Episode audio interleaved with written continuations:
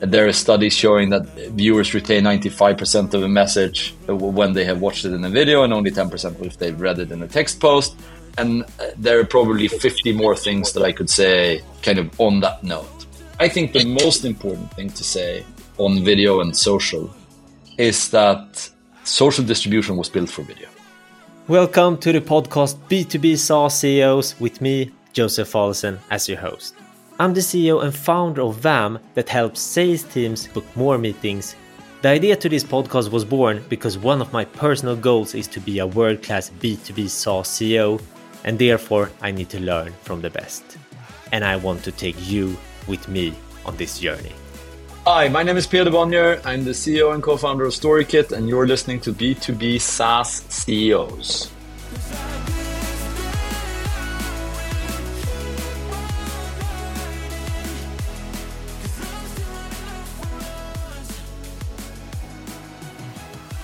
Hi, and welcome, Peder. Thank you. Good to be here. First thing first, who is Peder? Please help me get the context of how you look at yourself. Okay, so I am a father of three uh, children and the CEO and co founder for StoryKit, which is a uh, B2B SaaS company that I uh, co founded about six years ago. What does your company do? It's time for the elevator pitch. Okay, great. So we take a piece of written text and turn it into video that's optimized for social media and fully compliant with a company's brand or the company's brand that is is using uh, a Storykit And brand here is a very wide. I use kind of brand in the widest terminology, so narrative and form and all of these things that that go along with the brand.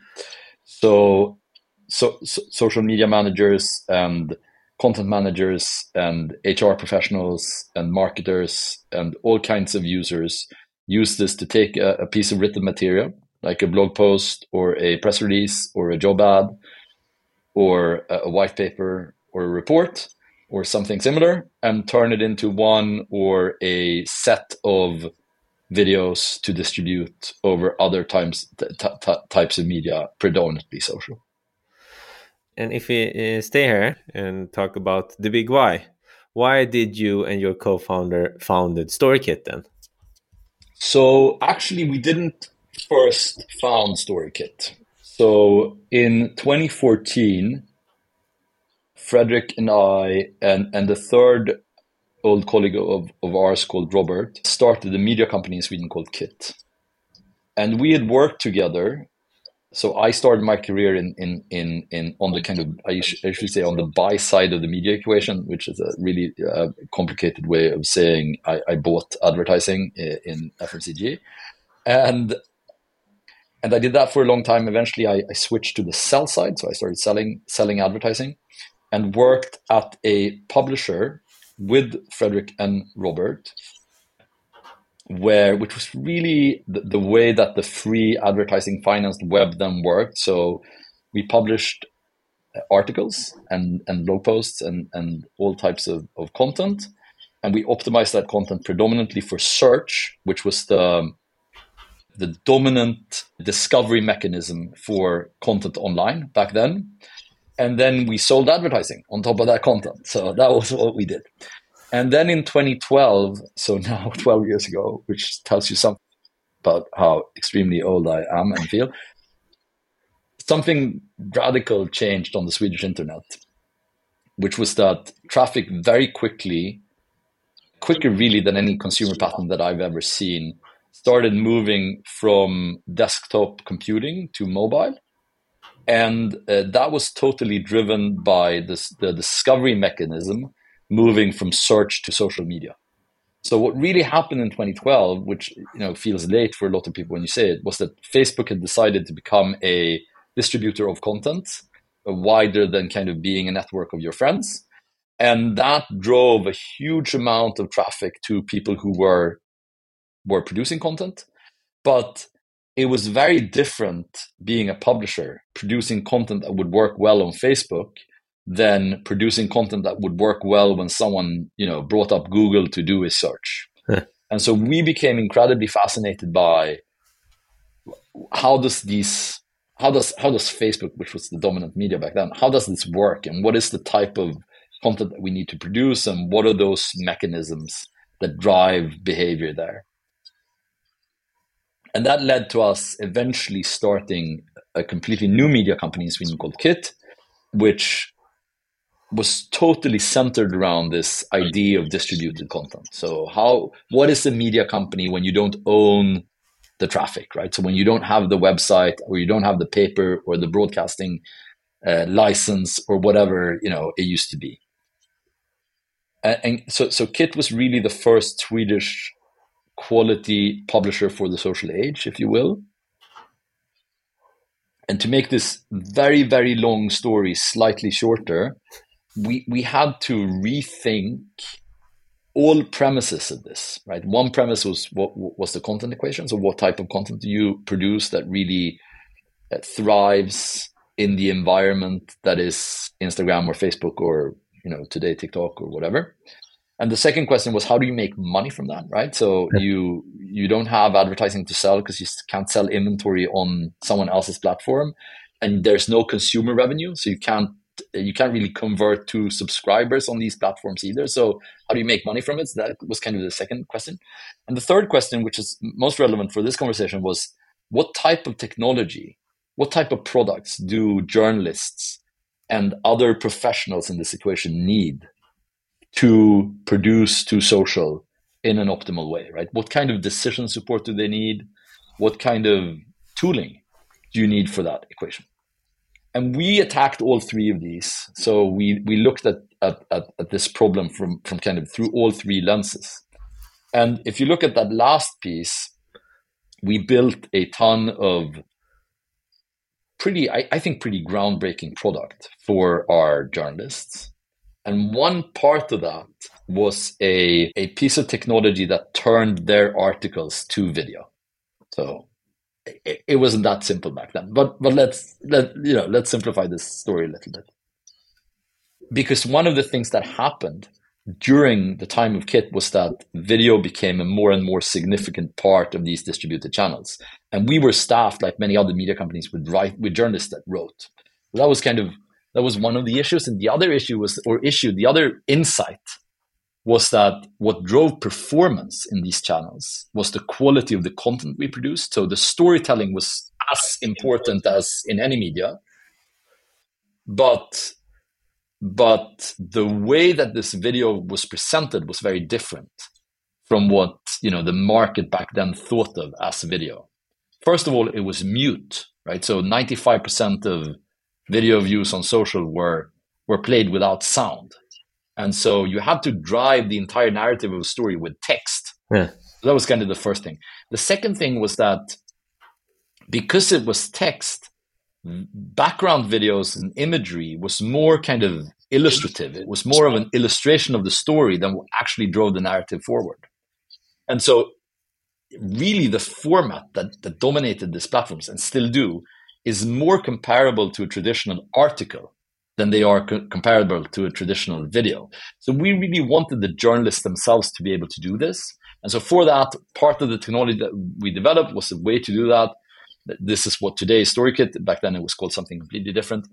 And then it turned out, I think like in many startup stories, that that this particular piece of our tech stack was more relevant to our customer base, which was then a bunch of advertisers in, in, in Sweden, than uh, really anything else we sold. So all the services and like all the other things we sold, this was really the most the most groundbreaking part, essentially, of, of, uh, of or the most in demand part of what we. Well, we didn't even offer it then. It was more like, how are you doing this at such frequency, and can we get in on the game, kind of thing. and so in 2018, so we started selling it very, very, very like MVP ish. We can talk about this, but you know, uh, so I, I, in a very kind of hands-on type of way. And then it became very difficult to sustain both of these businesses at the same time. That you know that insight came very very early. I think even before I'd signed the first StoryKit, what then became StoryKit contract, it was very evident that, that running a SaaS software business and running a media business were, were, were two totally different things. So in 2018, we decided to spin out the media part of the business, which was then, I mean, everything like all of the revenue, almost all of the employees, like the entire business essentially.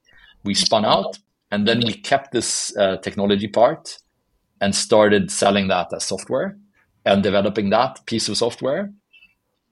And and that's what eventually became StoryKit. So that that's kind of the the, the founding story of StoryKit. So we, we Fredrik and I and, and then Robert, who, who who left in that because he, he was an editorial person, really connected to content. So he also he left when we when we split the company.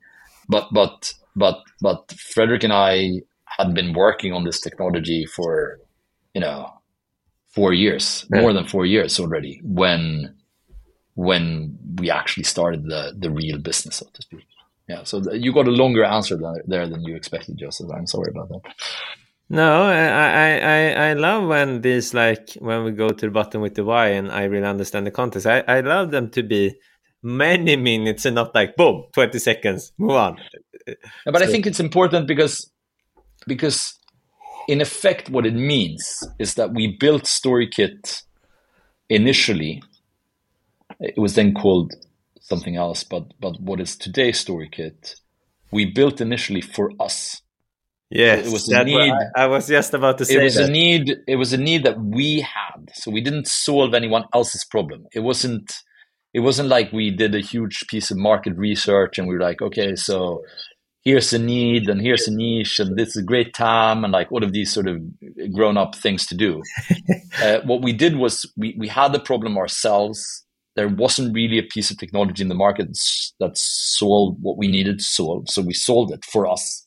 Yeah and then it turned out, and I mean, this is just, this is this is just, th- this was by no means planned by us.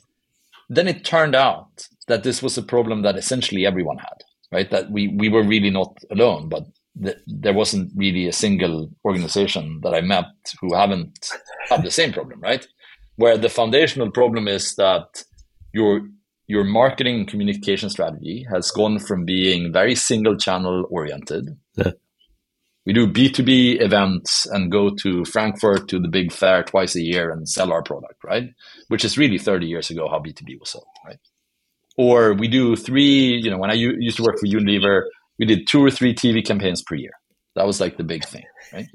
and so you go from a structure like that to a situation where you're always on across a large myriad of channels demanding enormous frequency of publishing and they're all video that's like no one's set up for that right there's there there hasn't been a single marketing or comms department in the world who have been set up for that and so obviously you know once we'd started getting going with this it was so evident to me that like this is a huge market. Everyone needs this. I don't i'm not having a single customer conversation without getting you know that recognition like sense of feel when you talk to the customer like they also have this problem. But it wasn't really at all planned like that. We just solved it for ourselves. And i think in our product development ethos that's very that's very much still part of how we think about the product like we're still solving our own problems now we also have you know a thousand plus customers whose problems we continuously solve, right? But but but there's this deep empathy with what is it that they're actually struggling with, right? Okay, there you have it. I, I got so many data points that we with new Vaam, Vaam outreach, not old Vaam video messaging for B2B, are doing the right thing because now we're we're completely building it for myself for me yeah. in our sales and people love it. They're like oh we want that. Yeah so, so yeah it, it's the best way to do it. But Peder uh, we have we i have many questions for you so we need to move on to okay, something i call five quick ones. Yeah. and here you need to be quick. I will throw up a word and you should say the first sentence you think of when you hear that word. Video. For everything for everyone your biggest role model Ooh, that, that's my kids, I think. That, that, that, those are who I learn from the most right now. The future of marketing. The future of marketing is higher and higher frequency and more focus on volume of output and less focus on pixel perfection. Office or remote? Ooh, office for me. But we do both. But if you ask me personally, office. And the place and time that's the best suited for you to take important decisions. Oh, I think of decisions like either they are extremely easy or they're extremely hard. So most decisions are not hard. They just need to be made. So you can have a very quick, almost like seemingly intuitive response. I make those all the time, right? And you you must as well, right? This is part of being a CEO is you just make a ton of decisions. And then there are decisions that are hard, really hard. And those, I mean, those don't belong to a particular time of day. It's just that you have to give them enough time. We will come back to because th- this last bullet here this wasn't a quick one. This was uh, okay. sorry, but I, am not like a 5 a.m. cold baths kind of like answerer. So you, th- there's no time that's optimal for making decisions. That's correct. Uh, so checking the answers you gave. Let's stay with video for everyone, for everything, anything. Yeah. Do you think text will as people have watched it die out and it will only in the future be videos and video with text combined everywhere? Or how, how do you no. look at the, the, the future of communication? No i don't. I tell my customers all the time if you can if you can say what you want to say on social media with a single image it shouldn't be a video right? It should obviously be an image right? So all of these formats have a place in storytelling. But it is obvious to me that when you look at the way that mobile content is consumed in a you know especially distributed so through social media video and, and the type of video that's text based and, and and is very deeply appreciated by consumers and i think it's just because of the way that that mobile consumption happens, right? It's kind of snippety in its consumption pattern. Not long periods of time are spent on it. It's often silent. You're kind of in transition on on public transport or or, or you know wherever you're at when you're looking at Instagram. Um, um, so it's just it's just really really well suited for these channels. So I, I don't think it's profounder than that. It's not more profound than that. Okay, uh, regarding the future of marketing, higher and higher frequency. So you yeah. say a lot of quantity, not so yeah. much quality anymore. Yeah, I, you know, I'm not a big proponent of doing bad stuff, right? I don't think anyone should be consciously doing things that aren't qualitative.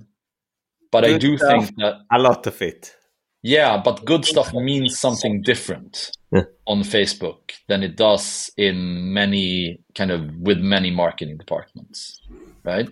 And I do think that most, I do think that a lot of communicators and marketers underestimate frequency wide, wildly, right? So if you look at the biggest accounts on any social media, they post with frequency that is just unthinkable for most organizations, right? I think the Swedish evening tabloids, I think, who, which are the, the kind of the largest accounts on social media, they publish, I mean, if not hundreds, at least like high double digits a day.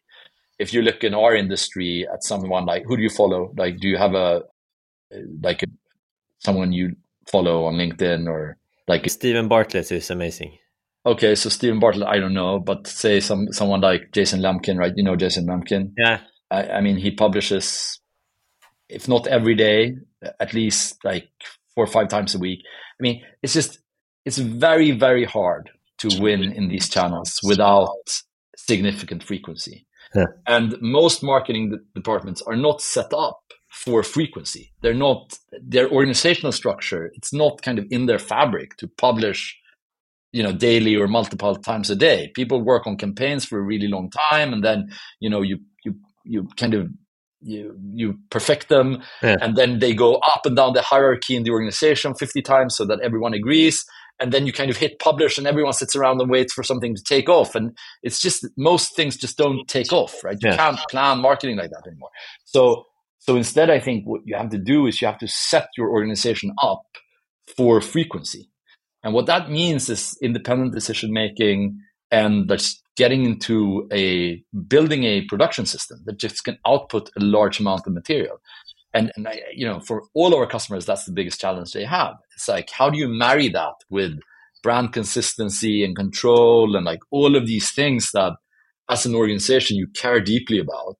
and and and what you really would like right is just to centralize that whole process into a little unit somewhere that just owns that whole thing but then you have 40 markets and they all have their own accounts and they all have their specific needs and you know and then the hr department comes and they also want to do stuff and you know you just it's just very very hard to to do if you don't set it up for something that that scales to frequency so yeah i, I think that's the that's that's a it's a future marketing. It's also what most of our clients see as their biggest challenge. It's like just how will we sustain all of these channels?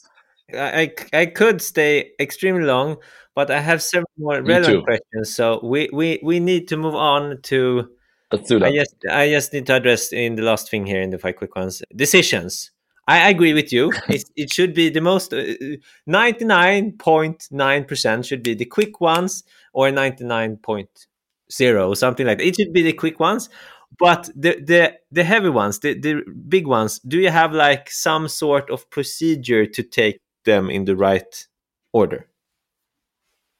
No, I mean I, I write a lot so I, am a I'm a pretty Fredrik is as well. So we, we're both pretty text heavy in the sense that if I process something, I, I often process it in written text. There are a lot of memos, and that, then you can see it know, again, and then you have okay, great. So I, I use writing a, a lot in the thinking process but I don't have. There's no process in terms of you know these hours or these places or stuff. No, like but that. that that that was what I'm fishing for. Your process is then not taking a decision, like write it down, look at it, think of it, and then yeah, good.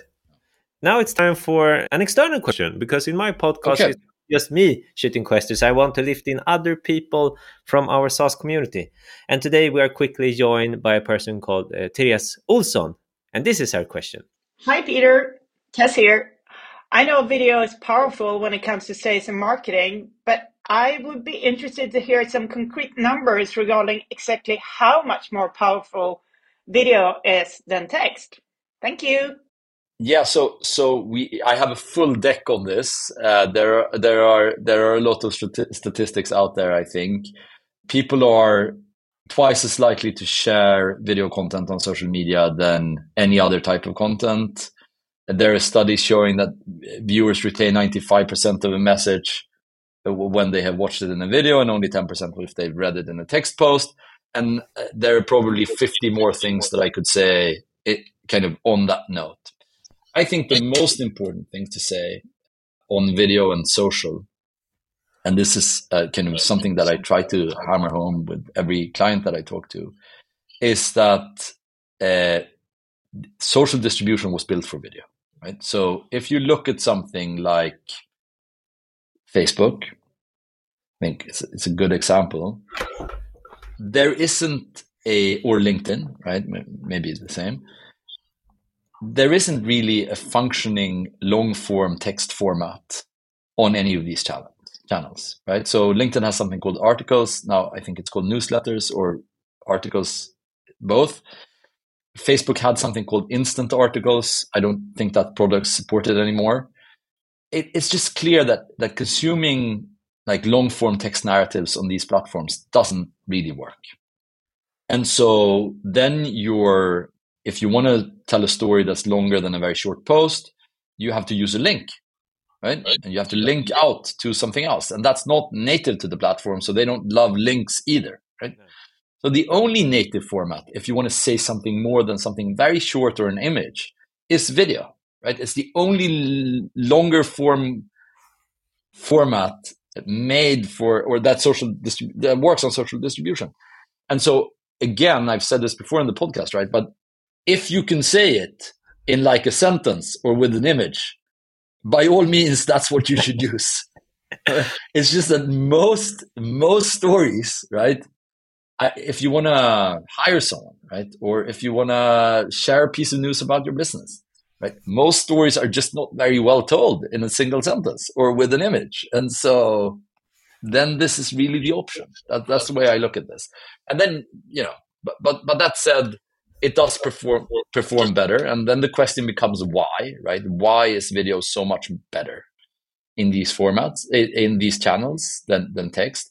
And I think you know, I think that's just you know I've said this before in the podcast as well. I think that's just very intrinsically linked to the way that these channels are consumed. Therese, thank you for the question, and Peder for the input. Let's talk about marketing then. Uh, it seems like whole the whole episode is about marketing in in uh, yeah. new new lens and old lens etc uh, and now i'm super curious to hear about your main marketing channel. What is the channel what has been the channel that the last quarter the last year gave you the most leads for storykit? I i i think uh, organically it's search and and paid it's it's a mix it, seems like it goes a little bit in waves. We, we do a lot of LinkedIn. Organic we do, on LinkedIn. Uh, both, okay. but but it, so so in terms of organic, it's a lot of search, but it's a lot of social as well for us. I I honestly can't say which of those channels have generated the most leads kind of in the last six months. We we we we obviously do both. Can you say then which platform, which, social platform has been the best business wise, marketing wise? It's probably a combination of of YouTube and LinkedIn. Facebook, I mean, it depends on where in the funnel as well. If you just look on leads or opportunities or or deals closed, because uh, we get we get we get a lot of leads from some channels that convert much worse and so on okay, and so forth. I, I mean, the more consumery channels. But it really is a mix. I wouldn't want to turn off any of the channels we're in. But but I think if if you would have to choose one, kind of both paid and organic, I think LinkedIn is probably our largest channel. Okay, so so from starting not saying any specific, we ended up at LinkedIn as specific. Good. Yeah, yeah, I I I would say so. Though though I'm probably saying that more from a paid perspective than from an organic perspective. But I'm also a little bit too far away from like the day to day tactics on our media buying to be able to say this with, with certainty. Okay. Talking sales then and outreach more specific because yeah. I'm I'm building an outreach too, Vaam outreach. So yeah. I want to collect yeah. data points here. Uh, what's your preferred way of being contacted of a B2B salesperson in the best possible way? How, what's the best possible outreach to you? Yeah. According if I'm totally honest, if I'm totally honest, Please, yes. it's it's referrals. So I mean, I, I, I don't think I've taken a non-referred meeting like it, it, has been a long time since I t- took a non-referred meeting. Okay, so, so we have I, a common so ground. I, I got the referral, and the best way from there should it be LinkedIn? Should it be an email? Should it be a phone call? Yeah, no, then it, then it's just then then then I think it's just an email. It can be LinkedIn as well. I I I, I mean, yeah, but but email is email is probably I'm probably best at email uh, if Good. you want a quick answer. So referral and then email yeah. and then I would assume yeah, some but, bullet in the email to get the context. Yeah, but if it's cold, I think phone is probably better than email. Like I took a I took a cold sales call today because I answer my phone, right? Yeah. Which which is I don't know if everyone does, but I, I do. A fr- French uh, BDR called me of a competitor to a platform that we're using, and you know I I and I, I refed her to another person in our organization I mean, chances of that materializing to a meeting are very, very low. chances of that materializing to a deal are even smaller. But I took it, right? Whereas had she sent me a mail or a LinkedIn email, I she wouldn't have gotten an answer. So. I just I don't I, I really don't answer cold outreaches in any other channel, uh, w- which is maybe douchey, but but I just I just don't. And so you know I would say ref after ref inbound. So I mean all all of, most of my purchasing journeys yeah. that don't start with a referral, start with me doing some some sort of research. Yeah. And I think with inbound, and this is going back to a question you asked me earlier in terms of which channels one should focus on or where one should be active. I really stopped thinking about attribution for inbound. So where did this lead actually yeah. derive from? Because I, I realized with my own behavior that so much of what I end up doing inbound is really based on some sort of awareness action being done to me a very long time ago, right? Yeah. So I do think that there's a very there's a big case to be made for for skewing budgets back to to brand building, not in the way that the communication is developed or, or, or, or like what type of messaging you have, but in terms of what you optimize your campaigns for. So uh, I'm happy with the answer. Good. And uh, it's time for a topic of your choice. And now I will sip it. And the only rule here is that you, for a few minutes, will talk about whatever you are nerdy about. The floor is yours. I think one interesting thing that I because I only only been in software for the last five years of my career. Right. So for the rest of my career, I was I was in advertising and media. And let, let me ask you a question, Josef. So so you're in a growth business, right? You're you're growing. Yeah. How do you experience growth? Right? What's what's the sensory experience of growth for you? You mean grow in the company? Yeah it's exciting. Okay. Uh, how how like what activities make it exciting? New new customers, new new insights. Uh, yeah, yeah. Obviously, the people have listened to me now have understood that I'm a curious person. I I yeah. want to learn more, and that's why I love growth because you can uh, increase revenue, increase knowledge, increase insights, and just build a better product and uh, create more value. I love that. that that's just like it's such a positive uh, outlook. I think I really love that. So so so I'll I'll, I'll get to my point. So my point, and I, I thought about this the other day a lot, is that I don't really feel growth. Right. So so we've obviously grown grown Storykit from you know six or seven people to hundred people, and from no customers to more than thousand customers, and you know I think if you look at this zoomed out from the fa- last five years, it looks yeah. like this like incredible growth journey. Yeah, it is. So so yeah, so I I look, but I look at the graph and like, why didn't I feel like I didn't feel that? Like it doesn't feel like that. Uh, and the reason is that I think the reason is that once you start zooming in on the graph, right, it's not like you're experiencing this growth because our our month on month growth is our year on year growth is great. our month on month growth is yeah. is also being good. Yeah. Our week on week growth, I mean, there are weeks when we contract, right, where yeah. we don't grow at all. And if I look at my day to day growth, right, it's just it's it's decimal points, right? Even if we would average it all out, it's like a very tiny growth when you look at it from a day to day perspective. And so, but you work day to day, right? Yeah. Friday afternoon, this afternoon, you'll go home and you'll think about like, how was the week? And maybe you won a deal and that was great. And maybe you lost the deal and that was terrible. And maybe a customer churned and that was not great, but another customer bought more and that was nice. But like on average, it doesn't feel like a lot of growth, right? I mean, I looked at, I look at my week. We probably have net growth this week. I don't think, I don't, you know, it doesn't feel like that.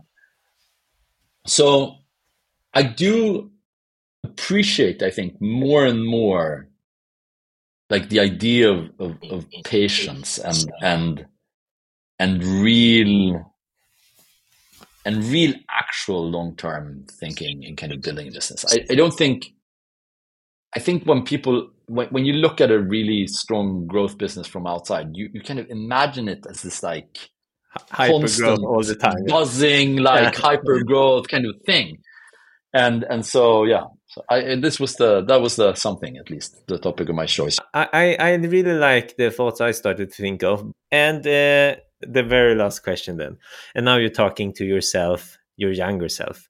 If you give yeah. yourself the top one, two, three things to think of that you now know that you didn't know, what would that be? So uh, the first is don't start a company unless you absolutely have to. And I, I, think I absolutely had to. So I I wouldn't have been able to follow that advice. But it's an advice that I would give anyone in their kind of start of their career, right? Starting a company sh- really should be the last last thing, the last resort thing on your list. So that that that's kind of the first one. And the second one is is either build product if if you start a software company either build product sell product or work on people those are really the three activities that you know you should be performing in the software business everything else more or less is a distraction so yeah those are the two good and with these words i'm quickly shifting the focus to you as been listening Two quick ones. Number one, if you got value here from Peder, don't be selfish. Tell a friend, share it, tell a colleague to listen to Peder and B2B SaaS CEOs. And thing number two, press the subscription button. We have great guests coming here every week.